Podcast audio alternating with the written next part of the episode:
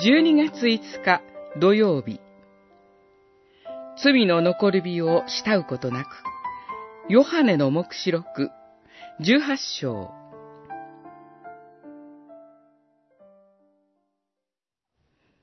天使は力強い声で叫んだ。倒れた。大バビロンが倒れた。また、天から別の声がこういうのを聞いた。私の民よ。彼女から離れ去れ。その罪に加わったり、その災いに巻き込まれたりしないようにせよ。十八章、二節、四節。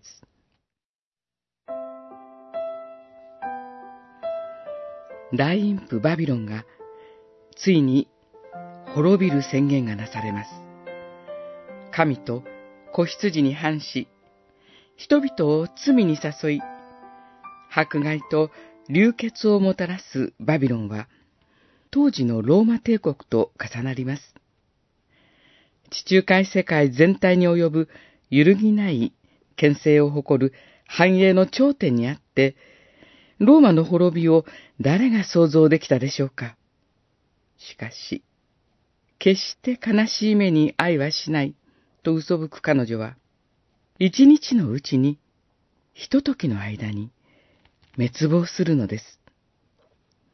大陰譜バビロンによって罪に端的し、神を恐れず、凶楽のみを貪る地上の王たち、商人たち、船乗りたちは、今、滅びゆく大陰譜を手放しがたく未練の声を合わせます。